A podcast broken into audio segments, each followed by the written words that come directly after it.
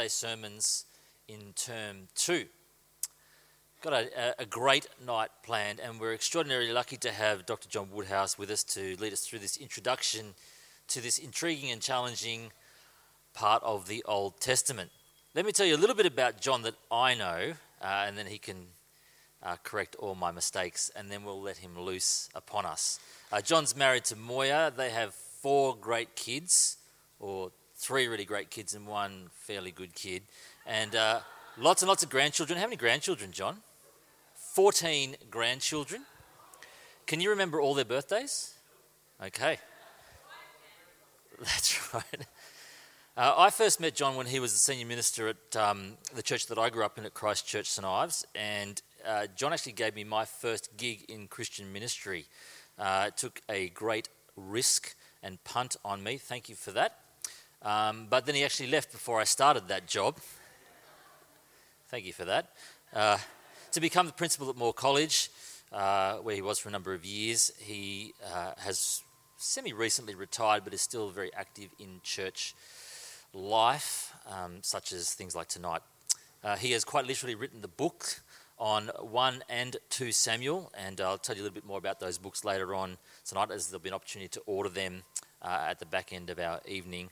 And uh, we're extraordinarily fortunate to have him with us tonight. So, would you please give him a welcome?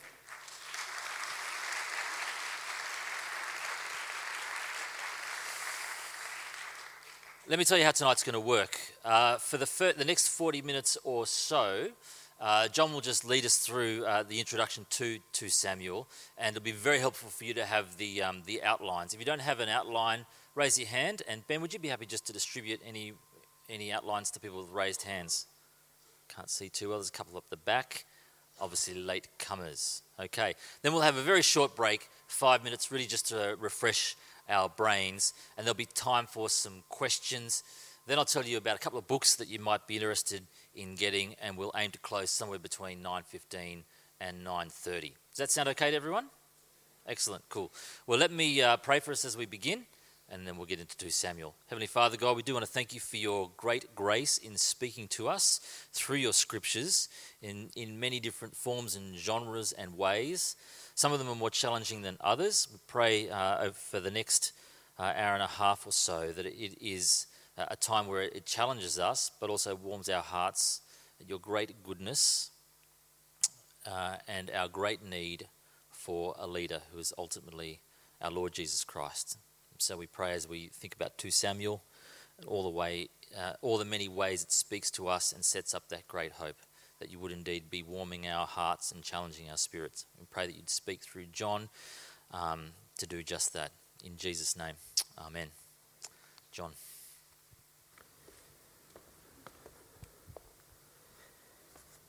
Well, thank you, Scott. I'd love to tell you some things I know about Scott, but we haven't got time. You got time for that? Okay, we'll, we'll, we'll catch me later on.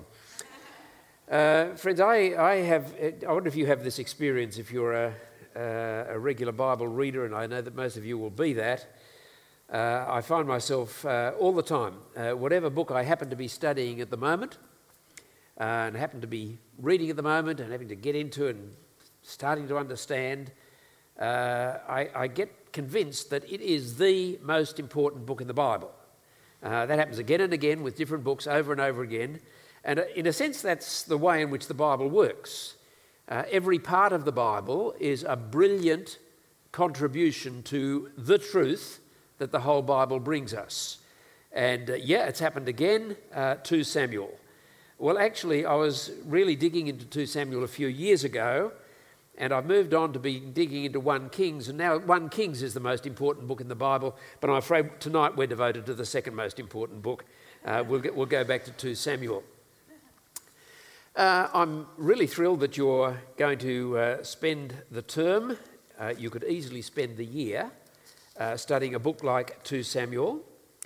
Um, I was reminded a little while ago that I think I was, back, I was here a few years ago introducing 1 Samuel, so you're making progress, that's really good, into 2 Samuel. And some of the things I want to say to start with are the things I said back then, but I don't expect you to remember them. Remember them. That's, that, that, that's why I'm going to say them again. When you approach a book in the Old Testament, you really do have to begin by thinking what you're doing, why you're doing it. Why are we reading the Old Testament? What is the Old Testament for? Now, I don't want to labour this point because I'm sure that you are very familiar with it, but we do need to be, be very clear uh, that as we read the Old Testament, particularly as we read these extraordinary stories and narratives, and 2 Samuel is packed with a remarkable narrative, and it, it, it matches 1 Samuel very, very well indeed.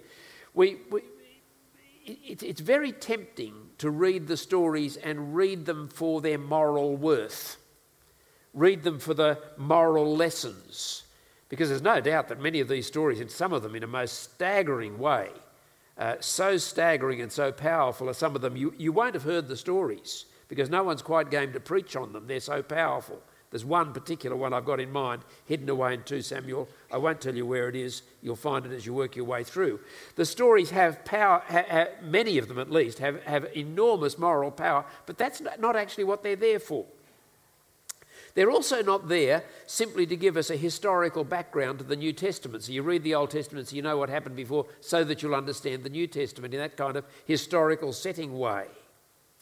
And they're certainly not there so that we can read about the God of the Old Testament and see how different the God of the New Testament is. That's not what they're there for by any means. But what is the Old Testament there for? It's about two thirds of our Bibles. And the question is Uh, I like to put it like this why really didn't we get to the end of Genesis chapter 3 and then go straight to Matthew chapter 1? That is, when there was the fall of humanity, when sin came in and wrecked things, when the world was messed up because of human rebellion against God, if God intended to fix that up, and He intended to fix it up by sending His Son, why didn't it happen straight away?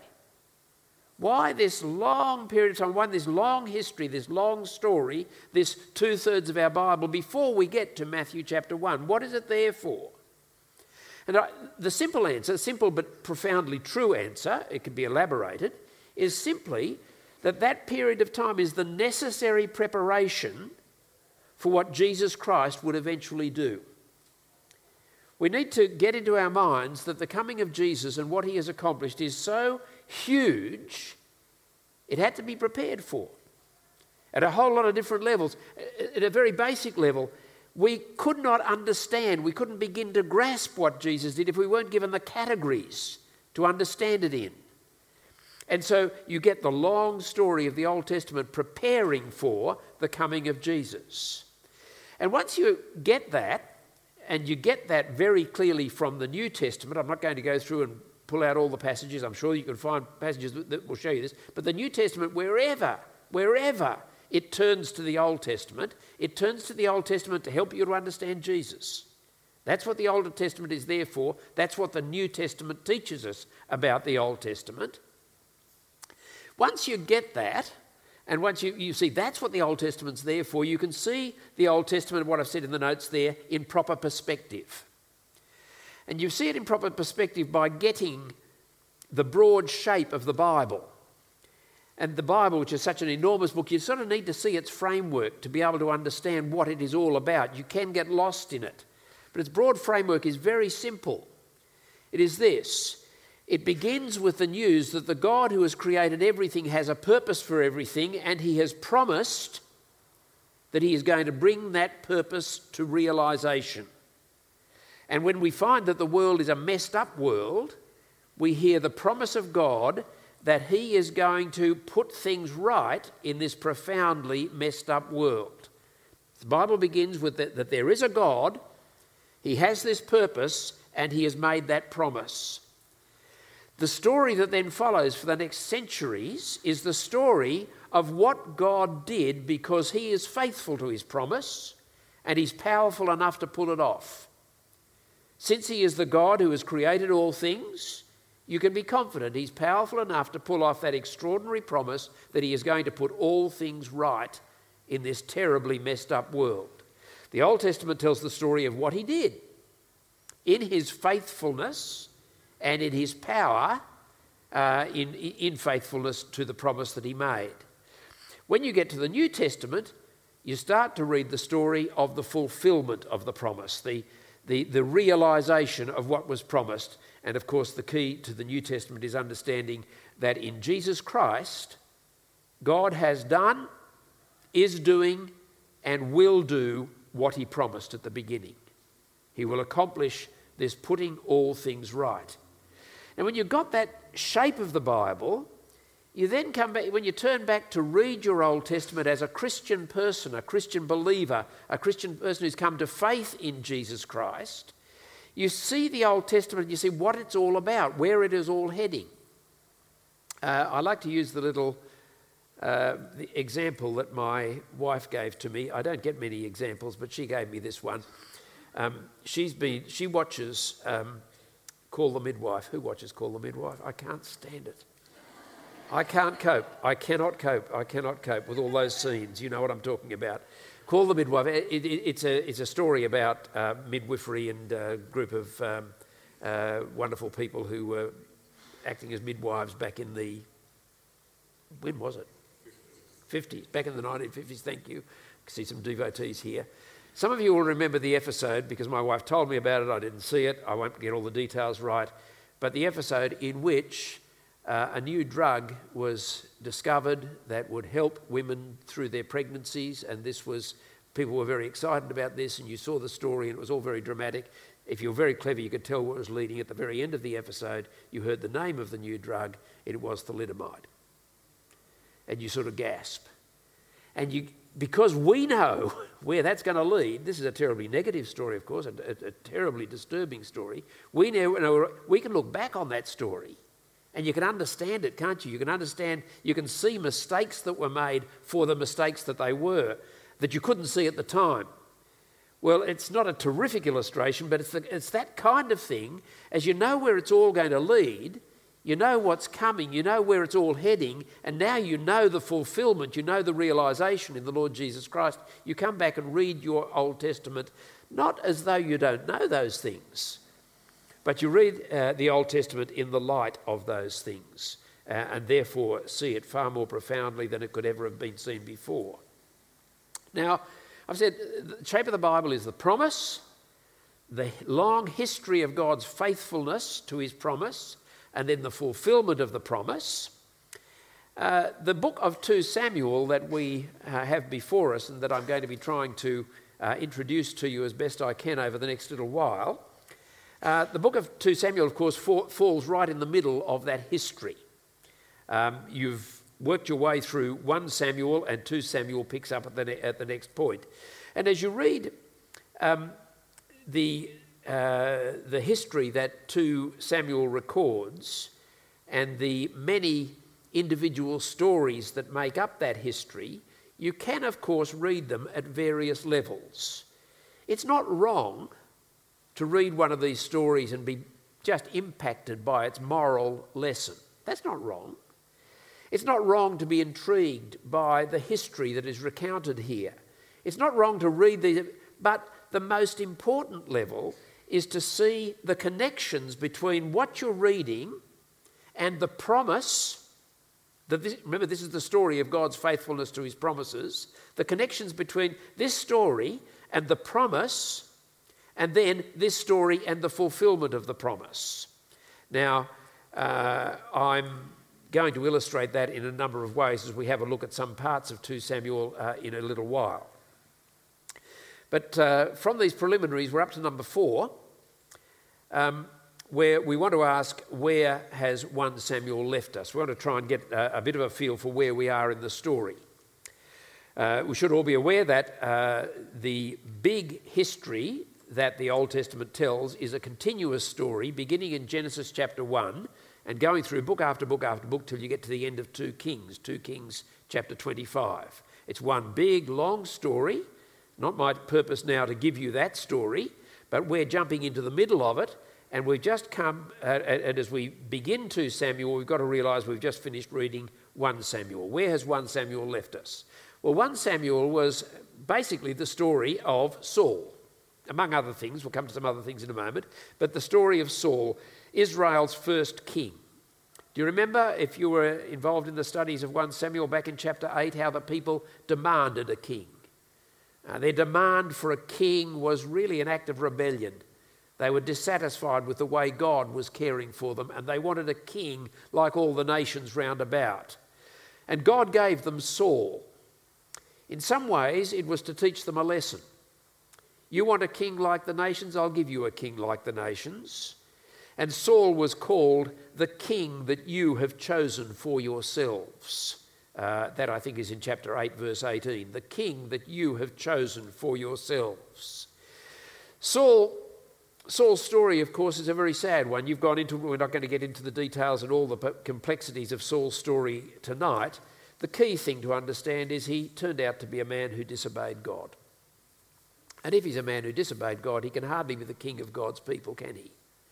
and he was rejected by God. Uh, the, the key stories there are in chapters 13 and 15.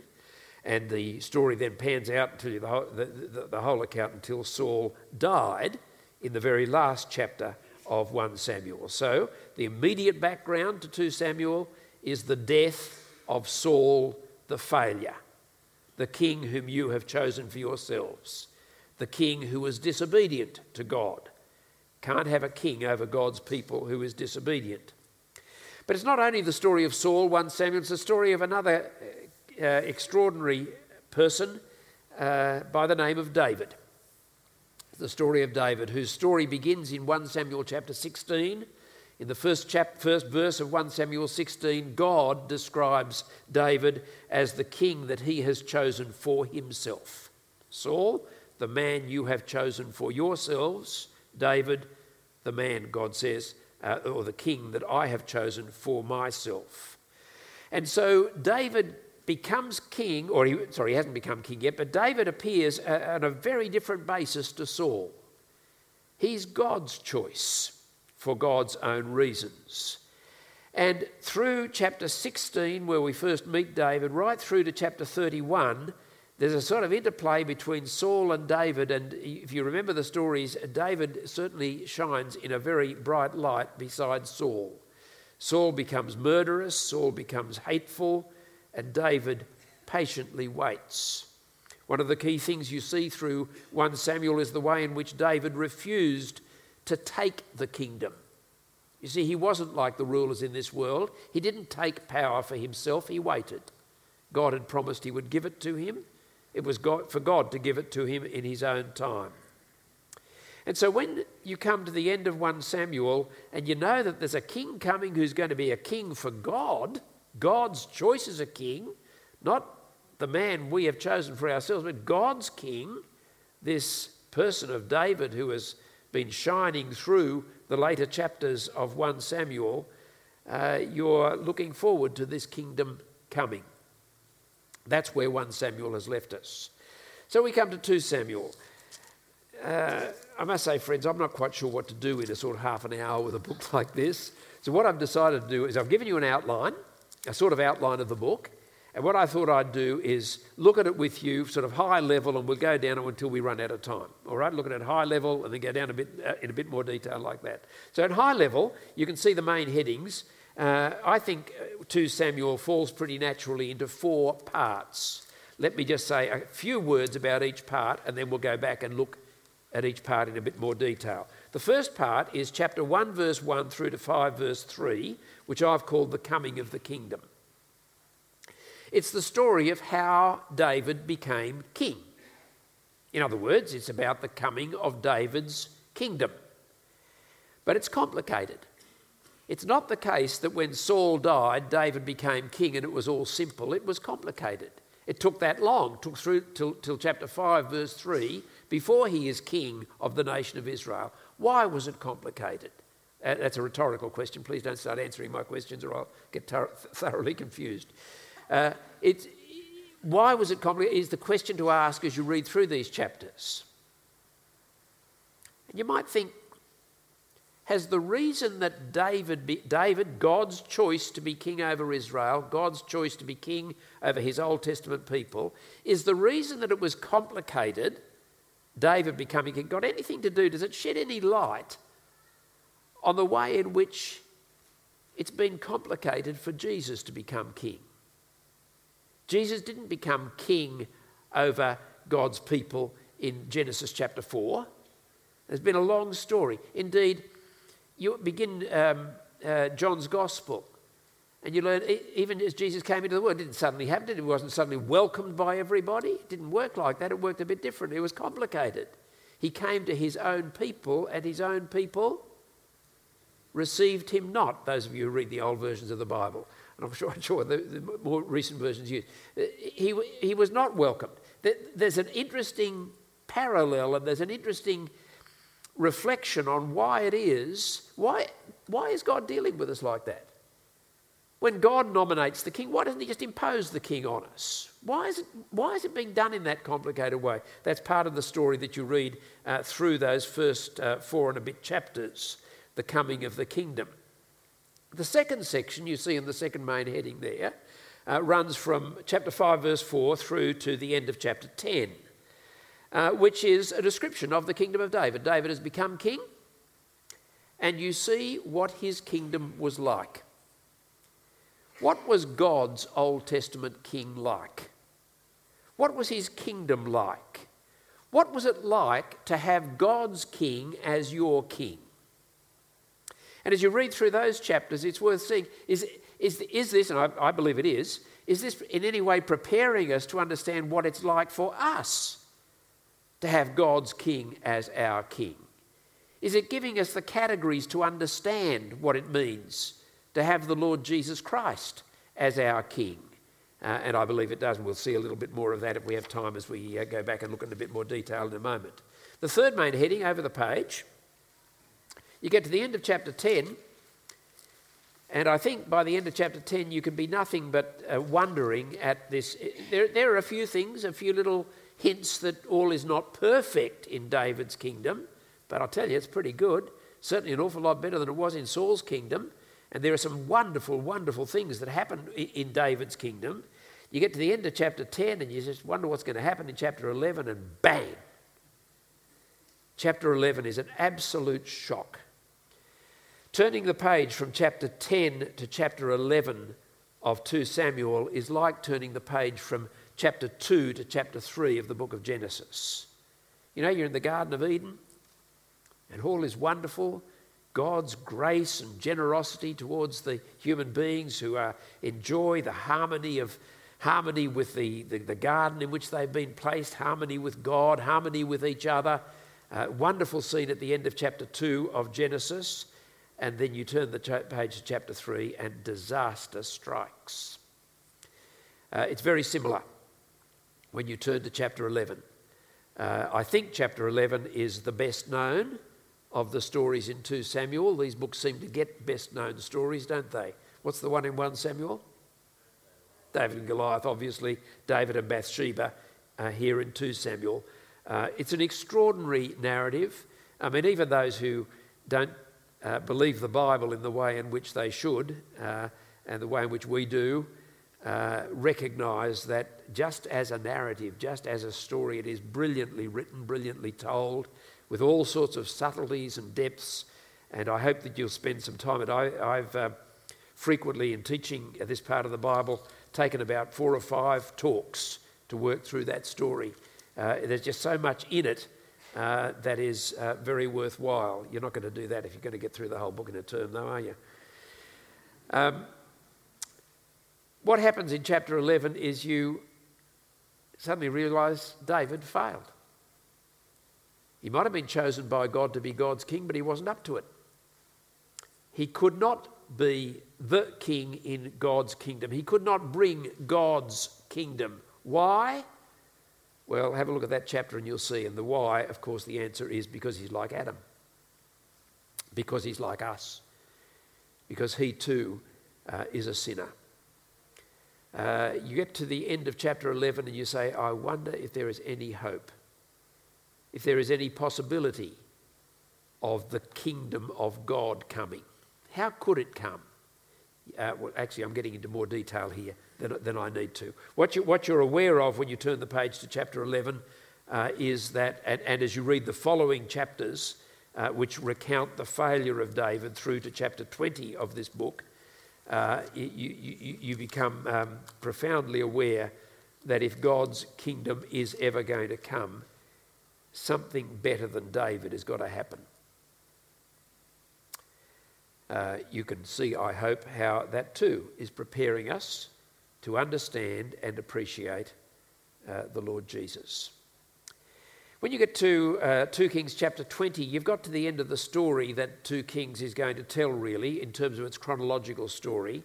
And then the fourth section there, which I don't think we'll have time to be looking at at all, but it's a kind of appendix uh, or an epilogue.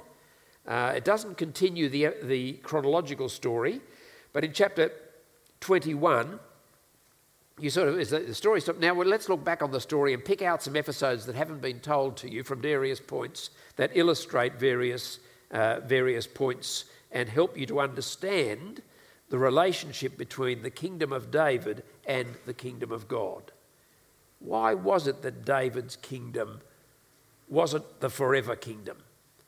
Uh, why, but, but how, how did it relate to the kingdom of God, the kingdom uh, that must come and that must be forever. All right, that's a broad outline of the book. And I think that as you're reading through the book, it's very important to know where you are in the book, what part of the book are you in, and the main themes that are going on there as you look at the uh, particular details.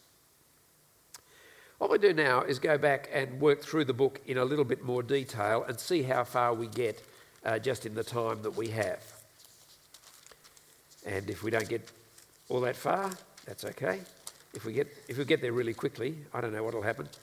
Uh, we'll have an early night. Uh, come back to the beginning of 2 Samuel with me. And again, following the notes, I've just drawn out uh, the main episodes or the main ideas in each section. Now we're looking at the section called The Coming of the Kingdom. See how the book begins, uh, setting it up for us after the death of Saul. Right, that's the thing we read about in 1 Samuel chapter 31. So this is, this is the book of what happened after the death of Saul. And then we're reminded that as Saul died, if you can remember the story, David was striking down the Amalekites. David was being victorious, and that had, he'd done that. He'd struck down the Amalekites, and then David remained for two days in Ziklag, and then the story unfolds. And the first long chapter which is a page and a half in my Bible, uh, takes its time in dealing with the news of Saul's death reaching David. I'm not going to go into all the details of that story, it's lots of little things to look at, but the thing that you must be struck by is that though Saul was a failure, Saul was disobedient to God, Saul was rejected by God, and therefore Saul died there is a strong sense in this opening chapter of the tragedy of Saul's death. Uh, David gets that. Even David, who says Saul was, well, David was Saul's enemy. David refused to have Saul as his enemy. But when Saul died, you don't, say, you don't see David rubbing his hands and saying, Great, I'm rid of my enemy. You don't see David saying, Now I can become king you have David weeping at the tragedy uh, of Saul's death. There's more to it than that, but it strikes me at the very beginning of this book that the sadness and the tragedy of human death is made very clear, even the death of Saul. Um, the poem that David composed, it's. Um, suppose you could call it the original eulogy. It did get me thinking about eulogies. Sorry, I'm going off on a little bit of a tangent here. But, you know, eulogies are an interesting thing that we've developed as a practice when somebody dies. We come together, and customarily, um, somebody tells their story, speaks about them, um, sometimes at great length, uh, sometimes very, very movingly. But have you noticed, I wonder if this, this has happened to you in funerals, when you listen to the eulogy, you listen to the eulogy and you feel really weak because the person who's died sounds so wonderful. And it, it is like that, isn't it? The eulogy, eulogy um, technically the, the term is good words. And it is natural at a time like that that we say good things about the person who has died. I've got some friends who get a little annoyed at, the, at how, uh, how one sided eulogies tend to be. And as I read David's eulogy of Saul, it's very one sided, it's very positive about Saul, and I think it's for good reason. Because when someone has died, why are we grieving? It's because of the good that we have lost. It's not that their crankiness has come to an end. That's not why we're grieving.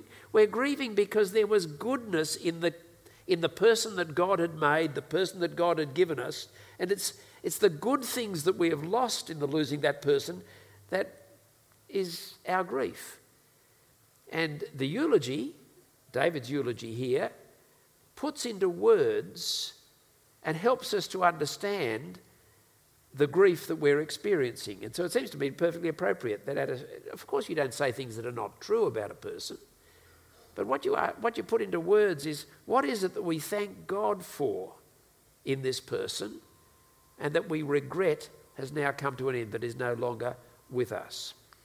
Anyway, a, a lot to think about, I think, in those opening two chapters at a whole lot of different levels, as Saul's death is not just passed over, uh, Saul's death is reflected on in some significance. However, when you turn to chapter 2, it's time for David to become king.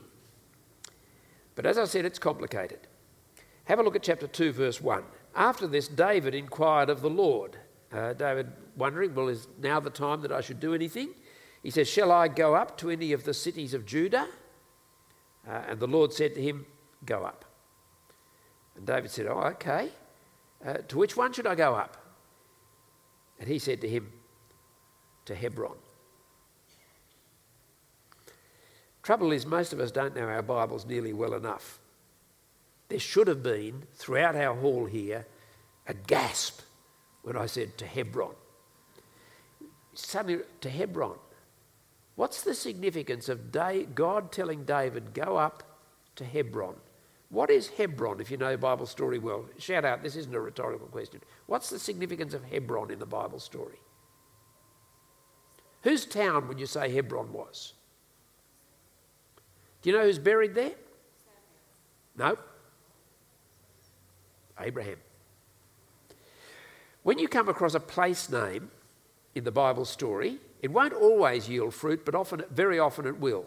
When you come across a place name like Hebron, get whatever software you use these days. In my day, you would have said pull out a concordance, but no one knows what that is these days. But pull out whatever means you have to look up words and look where have we heard of Hebron before in the Bible story? And if you do it, it's all over the place in Genesis in the story of Abraham. Abraham's buried there, Rebecca's buried there, Isaac is buried there, the, the patriarchs are buried there. In other words, it's the place where Abraham is David is now going to pick up the story of Abraham. The story of Abraham is going to continue in David. That's what David is about. What's Abraham about? Abraham is about that promise we talked about. Abraham is the one who received the promise that the whole Bible is about. Go up to Hebron, is where David is going to begin to reign because his reign is, uh, in, uh, has got to do with the promise that God made to Abraham.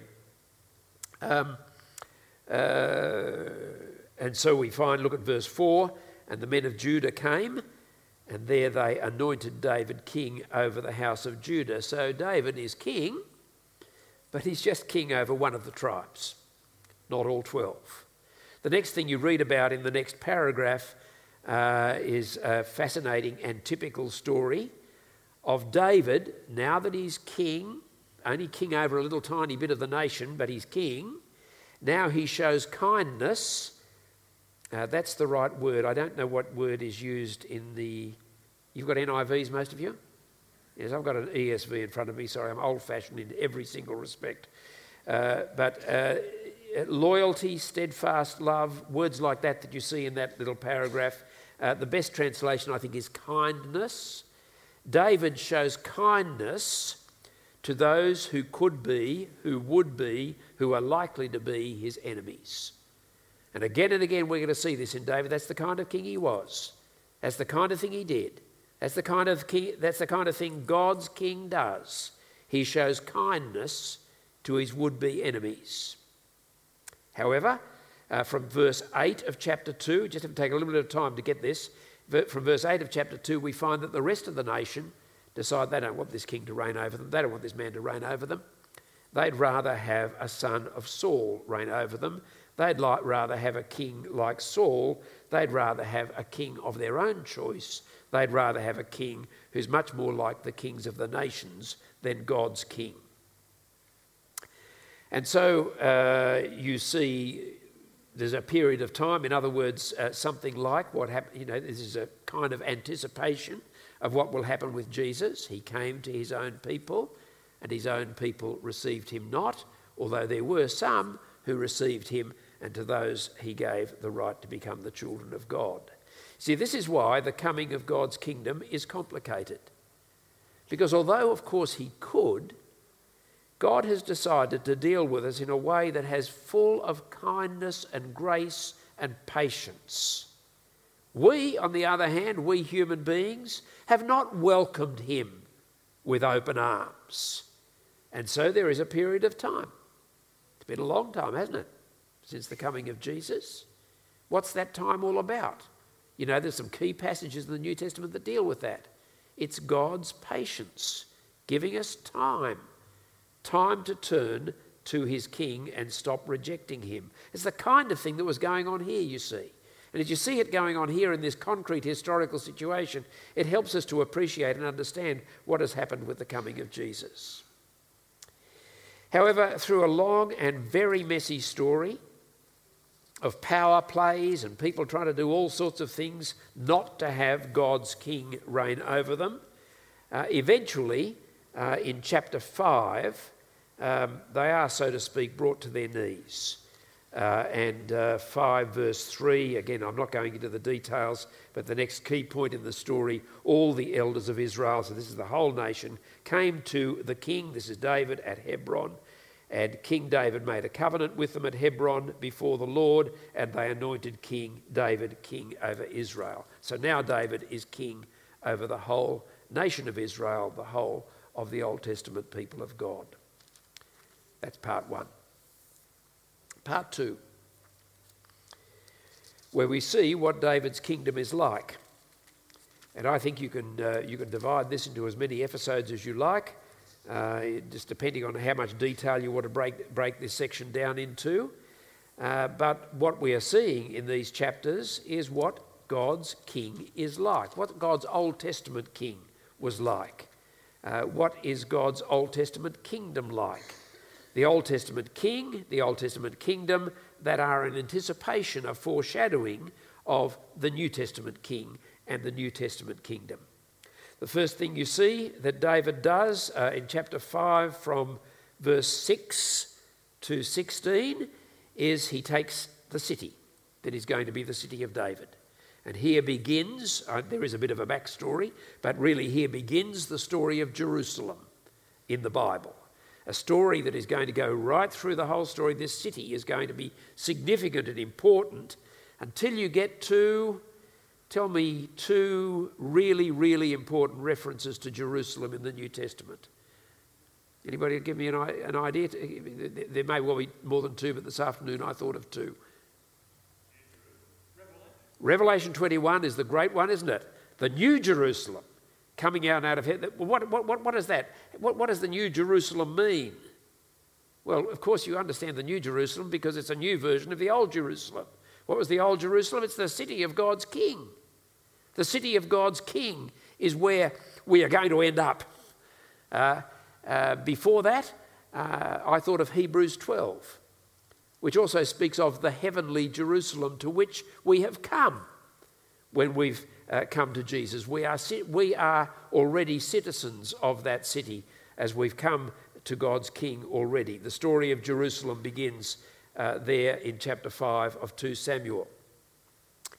Uh, then uh, we see later in that chapter, from 17 to 25, uh, the other thing that God's King does is he has victory over his enemies victory over the enemies of God's people. That's what God's king does. He defeats our enemies. And then, thirdly, you turn into chapter 6, astonishing chapter, where the Ark of the Covenant is brought by David into Jerusalem. This too helps us to understand what Jerusalem is about. Because in this city, it's not just the city of David, it's the city, uh, how does Psalm 48 put it? Uh, the city of the great king. The city of the great king. Uh, because the Ark of the Covenant represents God as king. And so the Ark is brought into Jerusalem symbolizing the fact, complicated story, granted, but that's for you to work out in, in, detail at another time. But the ark is brought into Jerusalem, signifying the fact that in this city, the ultimate king is God. And God's king reigns for God, under God, before God. Uh, before the Lord is a phrase that runs right through uh, 2 Samuel chapter 6 uh, numerous times. David is king before the Lord, in front of the Lord. The Lord uh, is the true and ultimate king. That's what God's king does. God's king brings God's reign over uh, his people. That's what uh, the ark represents in the ark, of the, the, the ark of the covenant in the city of Jerusalem. Then over the page, fourthly,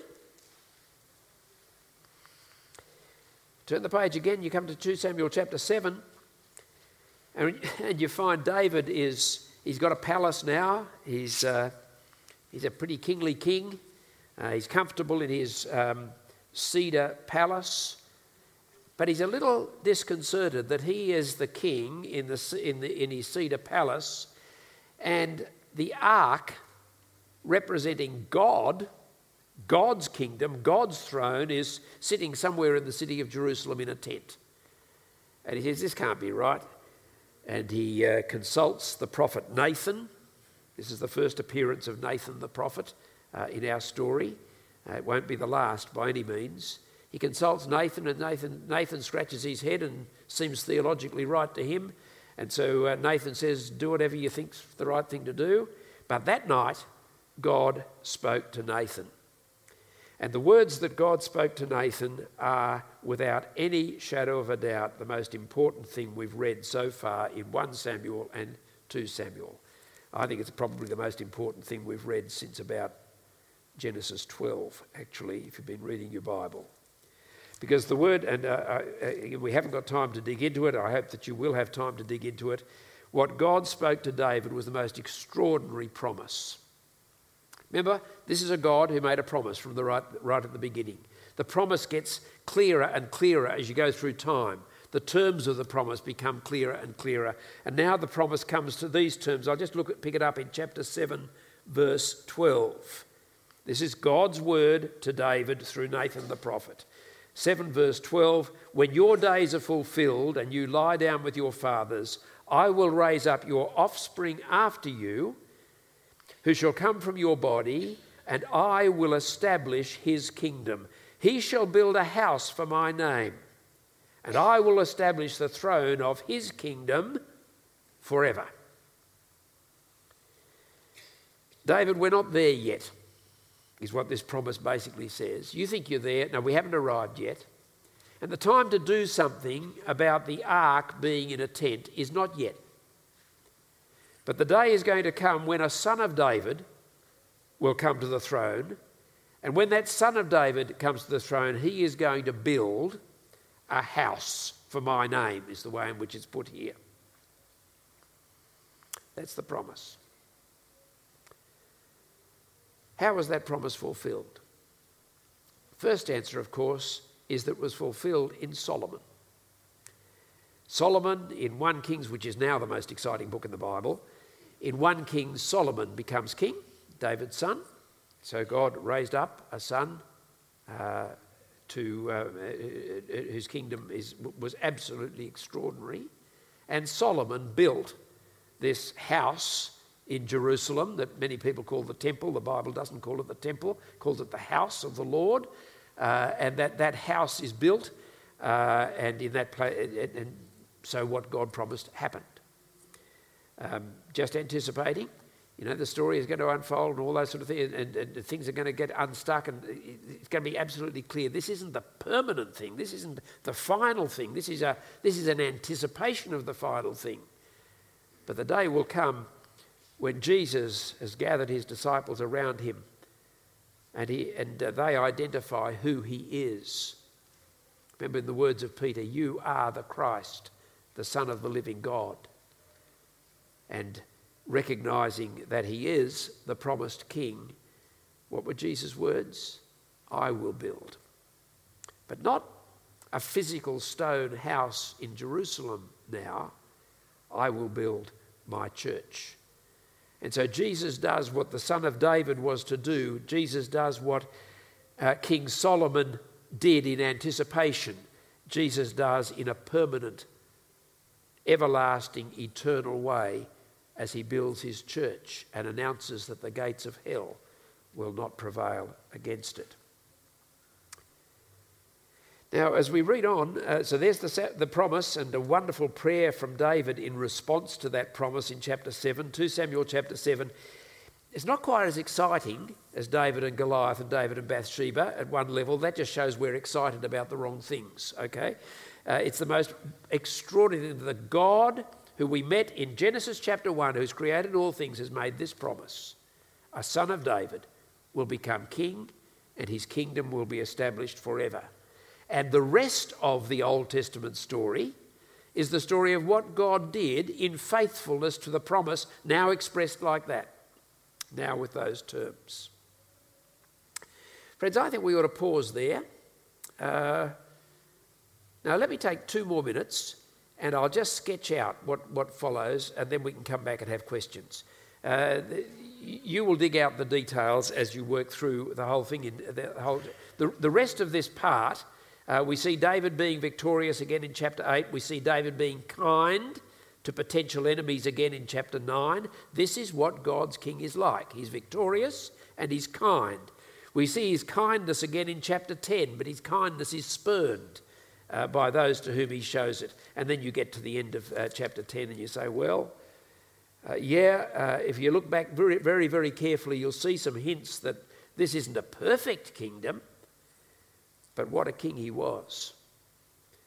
I've got no doubt in my mind that David, in fact, was one of the greatest men who ever, has ever lived. Uh, if you were to uh, draw up a list of the great human beings in the history of the world, uh, you know, a short list, right? There, there, are a few that stand out, aren't there? You know, in our own time, many of us would want to name a Nelson Mandela or, you know, I, I don't know who, who would come to your mind. But I tell you, on, on any short list, David would be there. He's an extraordinary man, a great man, a good, one of the best. Now, the reason that he was one of the best is God was with him. Through his story, that is said over and over and over again because the Lord was with him. That's why he was great, that's why he was good. But of course, he wasn't good enough. And in chapter 11, we see uh, a story when you, when you get to look at the David and Bathsheba story closely, have a close look and see the hints that are there, that the writer has deliberately put there, that remind us of the Garden of Eden. There are hints and echoes of Genesis chapter 3 uh, in the story of David and Bathsheba. And this great and good man was a scoundrel. He took Bathsheba. I don't think she had any choice in the matter. I had sex with her. She became pregnant. The way to deal with that, long story, cut it short, was to get her husband murdered. And then he felt really good about it. And he sent a message off to his commander who'd uh, implemented the murder for him and killed Uriah, Bathsheba's husband, and said, Don't let this thing be evil in your eyes, Joab. Don't let, I'm giving you this literally, don't let this thing be evil in your eyes, Joab. Because it's not evil in your king's eyes, let's just get on with life. The man seemed to have no conscience whatsoever. It's extraordinary that such a man could fall to such depths. But he did. And the chapter 11 concludes with the words, But the thing that David had done was evil in the eyes of the Lord. And then you get chapter 12, which just blows me away. God sent Nathan back to David. I'm sure you know the story. Where it led to was David acknowledged his sin. I have sinned. It's sort of, this is the time to go and read Psalm 51 because that's what he was saying. And do you know what came then? Nathan said, The Lord has taken away your sin. And I want to say, that's outrageous. I sort of want to swell up and say, He can't do that. This man is an adulterer, a deceiver, a liar, and a murderer. Confesses his sin, and God says, the, uh, the prophet says, the Lord has taken away your sin. David's failure still had massive consequences, but he didn't lose the kingdom. That's the story of the rest of the book the massive consequences. But God didn't discard him. God had promised he wouldn't discard him, and he didn't discard him. And uh, the story that unfolds is just a remarkable anticipation of Jesus himself. You see in these closing chapters of 2 Samuel an extraordinary anticipation of the sufferings of Jesus. Again, I, uh, I'm taking too long here, but the, the, uh, within the story, you get a, a, a moment when David, when David is rejected and driven out of Jerusalem. And he actually treads the path that Jesus will tread as he goes to the Mount of Olives and crosses the, the brook Kidron. The, the same geographical places are mentioned, particularly uh, in, as in uh, John's account of that. As Jesus left Jerusalem, can you feel it? God's king rejected again. Uh, and, the, and, and, the, pathos of that moment in, uh, uh, in the account in 2 Samuel is just extraordinary. The whole land is weeping.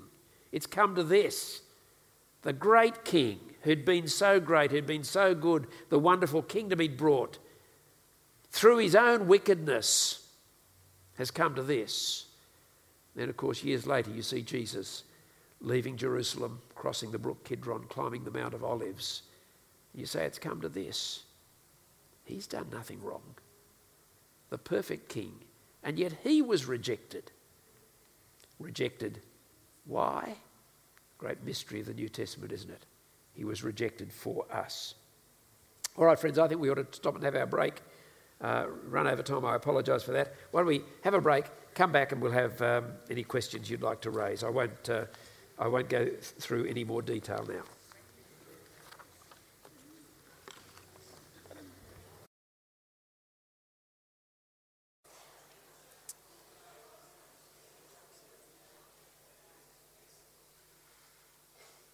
Uh, I actually got in first and asked a couple of my cheeky questions to John in an email I sent about a month ago.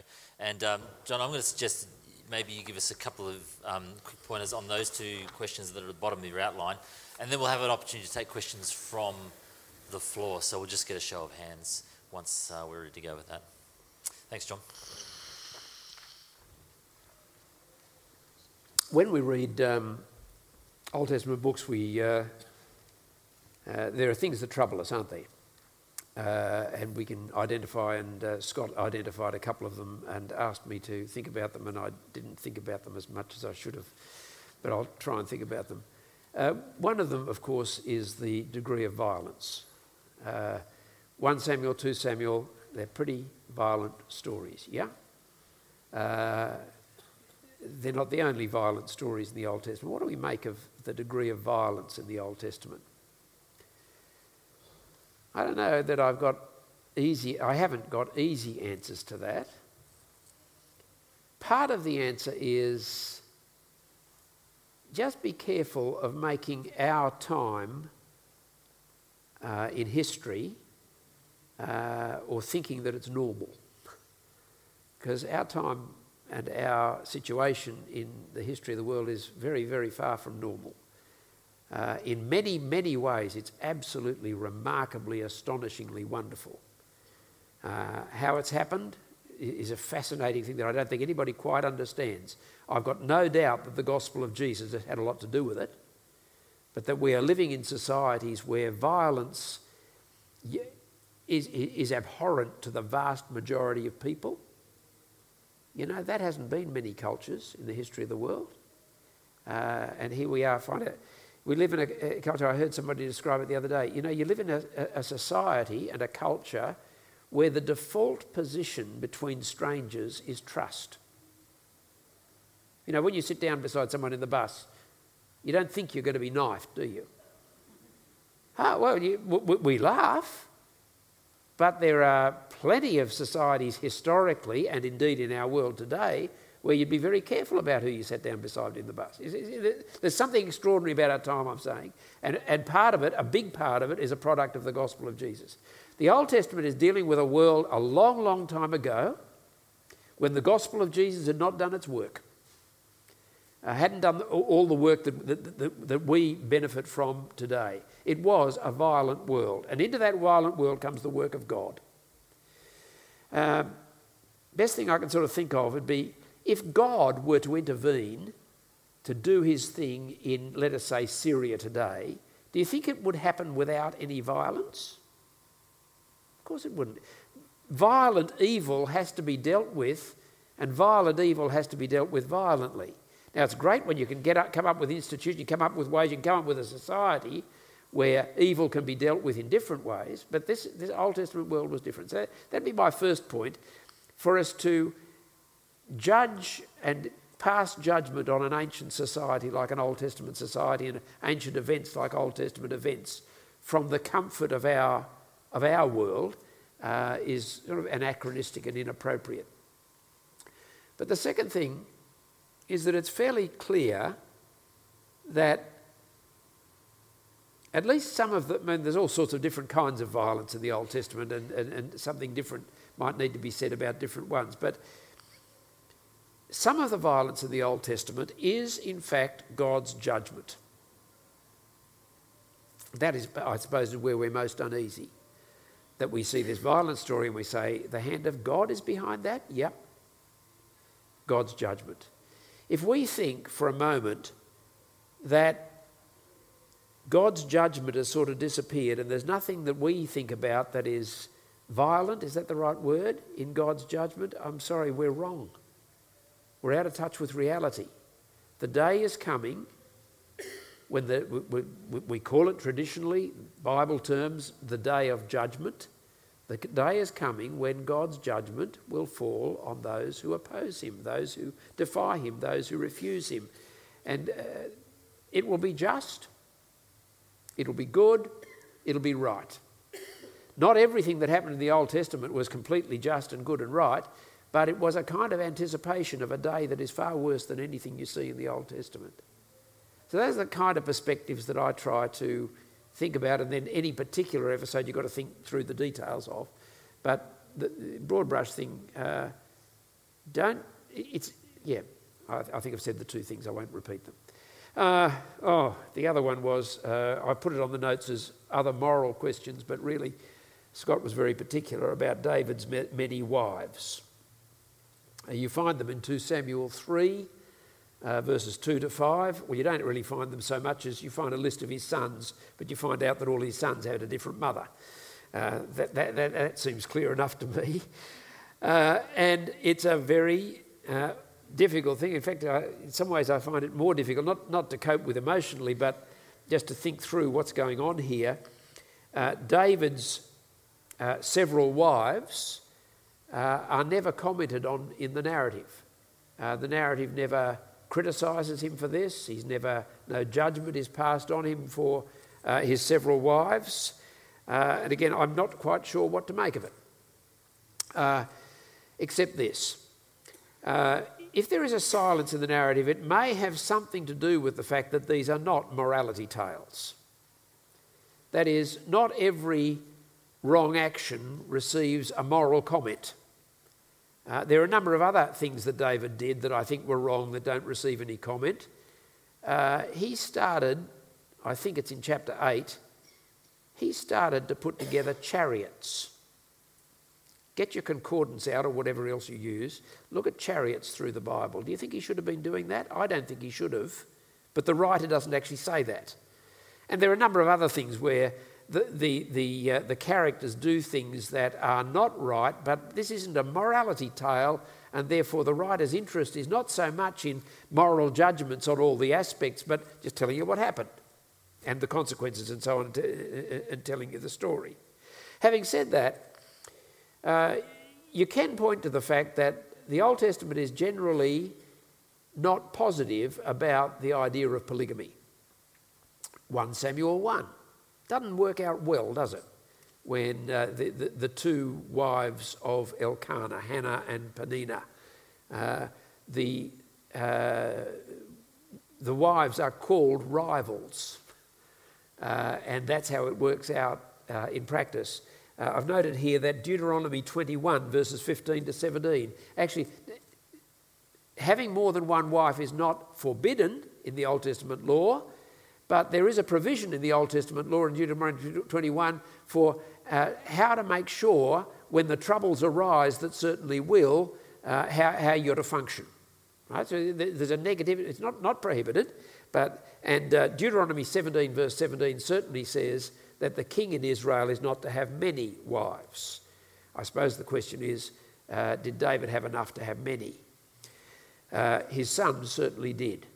So uh, Solomon, in 1 Kings 11 had many wives.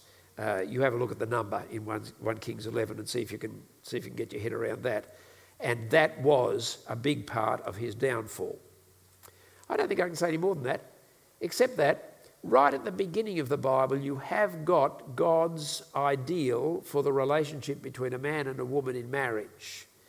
The Bible's definition of marriage is there in Genesis chapter 2. Therefore, a man shall leave his father and mother and be joined to his wife, and the two will become one flesh. It's Jesus himself who picks up that definition and, uh, and, and, and, teaches, teaches it as God's purpose from the beginning. And therefore, I think we need to see things like uh, David's several wives as aberrations of God's ideal. Uh, and that becomes uh, crystal clear, it seems to me, within the teaching of the New Testament. Okay, there's two attempts at answering Scott's hard questions. Now, can we have some easy ones, please? Is there anyone who would like to ask a question? Just raise your hand and we'll bring the microphones down. And if you'd be happy just to say your name and what congregation you normally come along and speak nice and clear, that'd be excellent. Hi, my name's Pippa and I come to five o'clock. Um, I was wanting to ask about in chapter 7, verses 12 and 13, you talked about Jesus um, being the king coming again. But I didn't really understand the next verse, the second bit of that, because it says in verse 14, I will be his father and he will be my son. When he does wrong, I will punish him with a rod wielded by men, with floggings inflicted by human hands. Yep. So could you explain you, that Pippa. verse a bit? Well, why do you think I stopped before I got to that verse? uh, firstly, I will be a father to him and he shall be a son. Uh, that was true of Solomon. Uh, not in the same sense it was, that it's true of Jesus, of course, but in the sense of being an adopted son. So God treated Solomon as his son. Uh, so Solomon knew God as his father. Uh, so this relationship between the king and the, uh, the king and God was a father-son relationship. Uh, nothing like that was true of Saul. See, this is the, the grace of God towards this king. And when Solomon committed iniquity, he was disciplined with the rod of men and the stripes of men. Uh, the story is told in 1 Kings, the best book in the Old Testament. Uh, it, perfectly clear. So you can see how those words are fulfilled in Solomon. And the first fulfillment of these words is Solomon. Now, what happens then to these words if a king were to come who doesn't commit iniquity? So, when he commits iniquity, of course, implies if he commits iniquity when he commits iniquity. But if he doesn't, of course, what follows doesn't, isn't going to happen. What happens when a king comes who doesn't commit iniquity? Well, when he commits iniquity, I will discipline him, implies if he doesn't commit iniquity, I won't discipline him. Okay? Now, some people want to read into this Jesus taking our punishment. I don't think, I think that's reading too much into these words. They just seem to me to be a statement of Uh, there are going to be lots of sons of David, actually, who reign. Solomon's the first of them. And whenever any of them commit iniquity, they'll be disciplined, but God is not going to reject them altogether. That's the promise. When a king comes who doesn't commit iniquity, then of course uh, he, isn't, he, he suffers, but he suffers for another reason altogether. Uh, got to do with uh, taking our sins on himself. Do you want to come back on that, Pippa? Um, no, that's great. Thanks. Okay, thank you. Other questions?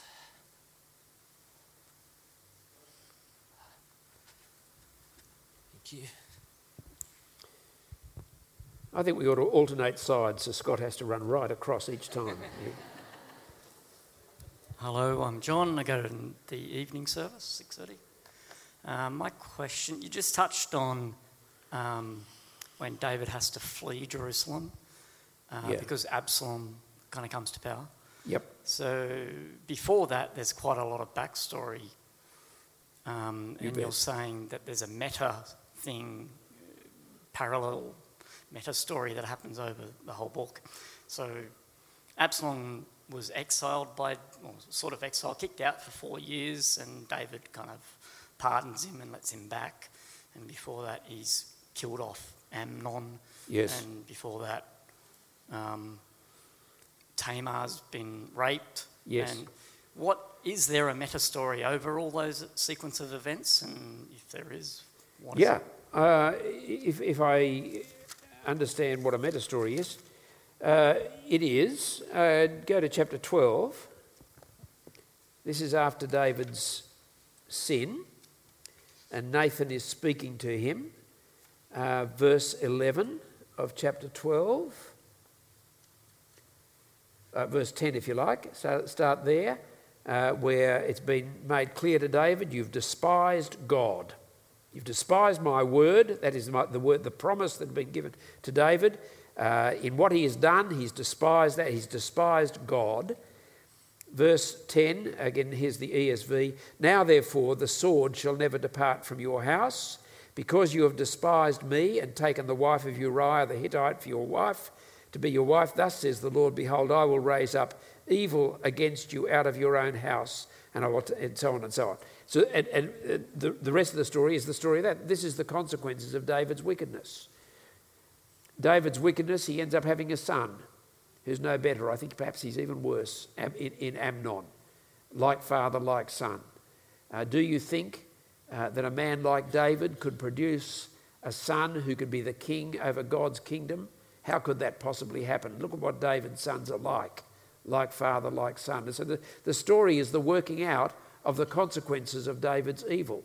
That, uh, and at the same time, woven through that, the extraordinary fact that God continues to be gracious and God is not going to let go. Uh, God is going to accomplish his good purposes uh, through this man and through a son of this man. And so you've got that inter- interweaving of human wickedness uh, and God's determined grace. So, i- i- John, where are you? Yeah, these lights, I can hardly see uh, who I'm looking at. Is that what you were asking about, mate? Uh, yes, it is. Um, there was also, I was curious about, uh, he forgives him. Is there any judgment over the forgiveness, or is there anything to be learnt, moral lesson in the way that David forgives him and says, oh, okay, Joab talks to him and says, hey, mate, why don't you let him come back? Um, Oh, yeah. The, I I think there's a whole lot of detail to work out there about David learning and David's inadequacy. And you've got to take each story in its own terms and, and, and work out what's going on here. And you've got a man who is gradually finding his way back uh, uh, by the extraordinary kindness of God. The kindness of God works its way on David, and David, uh, uh, my, my words, fi- finds his way back. Uh, somewhere about chapters 15 or 16, you start to see him expressing the kind of faith in God he'd had, he'd had before. But it's a long journey back, and there's a lot of people hurt on the way. Sin has consequences. Real forgiveness from God does not mean there are simply no consequences. Uh, it's not as cheap as that, not as easy as that. The forgiveness is real and, and, and extraordinary, and it means that our sins, David's sin, uh, does not do all the damage it could do, but it doesn't mean there's no damage. And uh, that, that, that story unfolds like that. Thank you. Thanks, John. Thank you. All right, we're just gonna we're gonna flick here, sir, because you're close. Thanks, mate. Uh, I'm Ross. Thanks, We're Ross. Just over from Western Australia, mate. So uh, I appreciate um, Good on you, mate. your talk tonight, mate. It's worthwhile coming over, quite honestly. just let us know when the next one's on.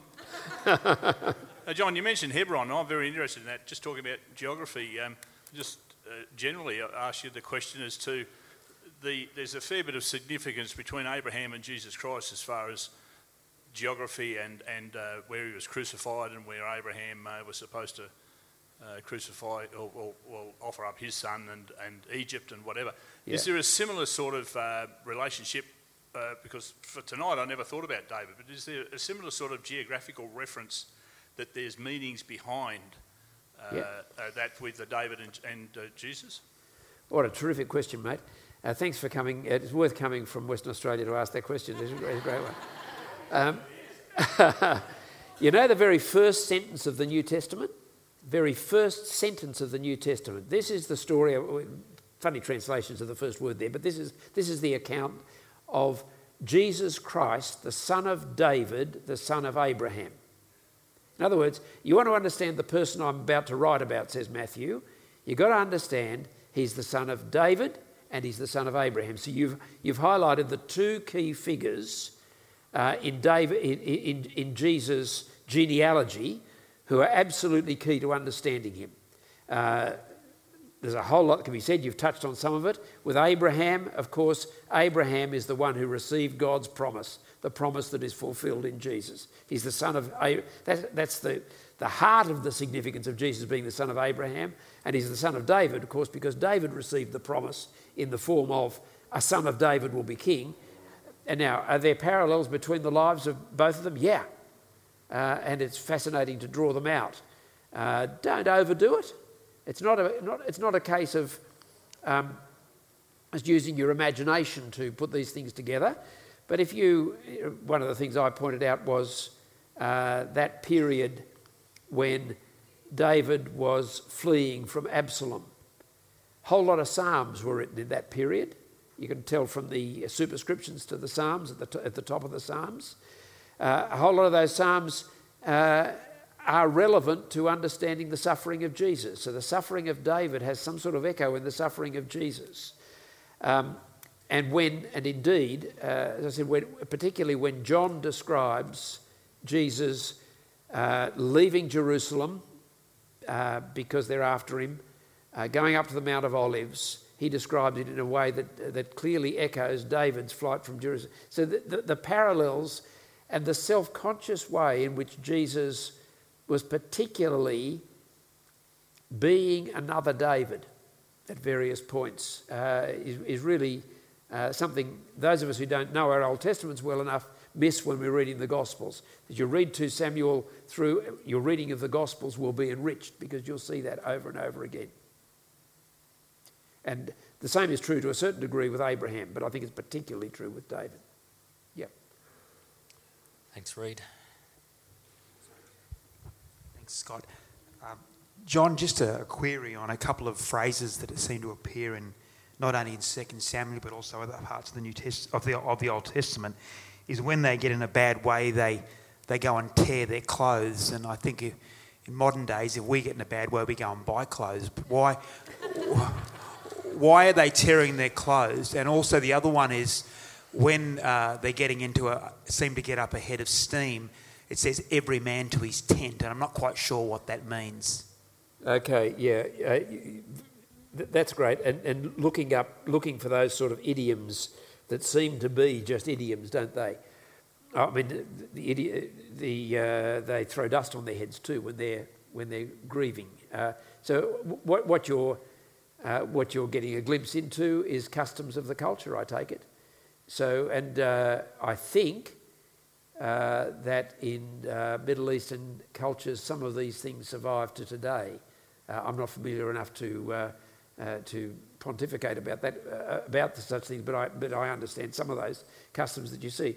And so, tearing of clothes, yeah, is a way of showing despair and grief and mourning and dis- despair was to rip your, rip your garments. Um, uh, uh, that's the first one. Uh, to your tents, uh, I, I, think it's a way of saying everyone goes home.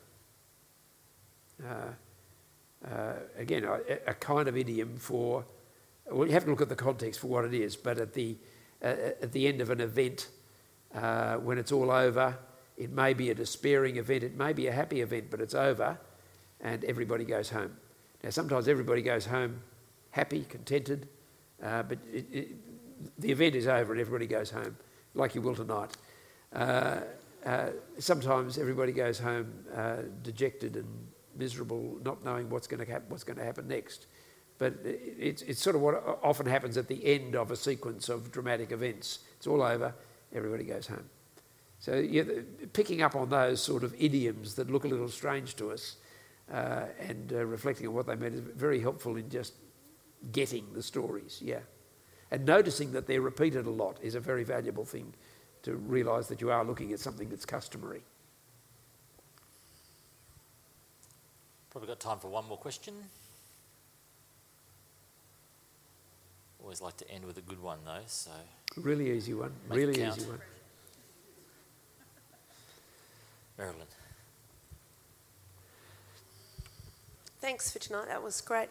Look, I love too how 1 and 2 Samuel kind of run parallel with the Psalms. And what I find hard though is I love the Psalms and they speak to me in my kind of modern sensibilities a lot. But the more I find out about David's story in the midst of his culture and how and who he was, I have to say, from my modern position, I lose some, this sounds terrible, but some respect for him about how he managed things and dealt with things. And I find that impacts me as I read the Psalms. Well, that makes sense. Can I, I, I, uh, I hope that I'm not speaking in any disrespectful way, but I hope that your lack of, lack of respect for David comes because you see that he is so much like you. Very much okay. so. And I find uh, therefore, absolutely. yeah, yeah. Uh, so we uh, yeah, we say he's, he's, as, he's as rotten as I am. That's true. That's true. Therefore, wouldn't you think that his Psalms, if they're helpful to him, would be helpful to you? That's a, that's a, a point one. Point two, uh, the Psalms, there, there are two periods of David's life out of which many of the Psalms were written. The, the one was the period of suffering in 1 Samuel, when he was running away from Saul and, and being persecuted by Saul. A good number of psalms come from that, and a good number of psalms come from the period when uh, Absalom is causing his trouble. And uh, Psalm 3 is the first of those. That's uh, ex- explicitly written when uh, David was fleeing from, from Absalom. Um, one of the things we've got to get, though, about the Psalms is they're not a. It, it, the Psalms are not just a book of prayers for godly people to use. They're not a book of spirituality. They're actually the book of the king. These are the prayers of the king. What have they got to do with us? Well, the king is our king. So the, the I, right, in the Psalms is almost always the king. And that's why in the New Testament, every single citation of the Psalms, I've got a funny feeling there might be one exception to this, so I'll still be dogmatic. But I think that every single citation of the Psalms in the New Testament is about Jesus.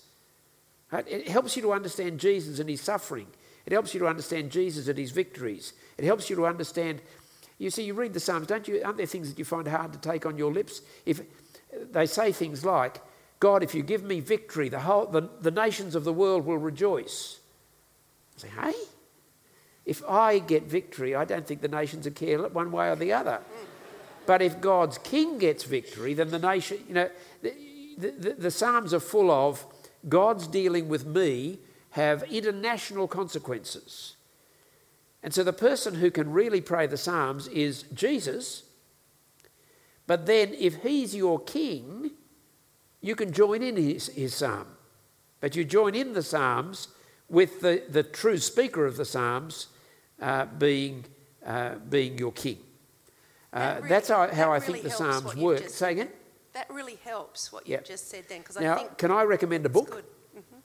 Uh, I recommend an author first and then one of his books. Christopher Ash Uh, if you're a reader of Christian books at all, get hold of anything written by Christopher Ash, it'll do you good. Uh, uh, I just think he's one of the most valuable uh, authors. Unlike me, he's concise, uh, but penetrating. He's got a little book called Teaching the Psalms. Don't worry about the teaching. It's about a book about understanding the Psalms. It's not a big book. Uh, it, is a, uh, it, it is revolutionary in helping you to understand the implications of the thing I've just tried to say just then in, in, in how to use the Psalms. Teaching the Psalms, Christopher Ash. Um, and while I'm on Christopher Ash, uh, the most powerful and life changing book I've read in a good number of years is Christopher Ash's uh, commentary on the book of Job. Uh, it's the same series as that 1 and 2 Samuel commentaries, but it's much better than the 1 and 2 Samuel. I recommend those. Are we done? Uh, yes. John, I think uh, you're done for a minute, so if you'd like to have a seat and relax, uh, we've got a few things to do before we wrap up.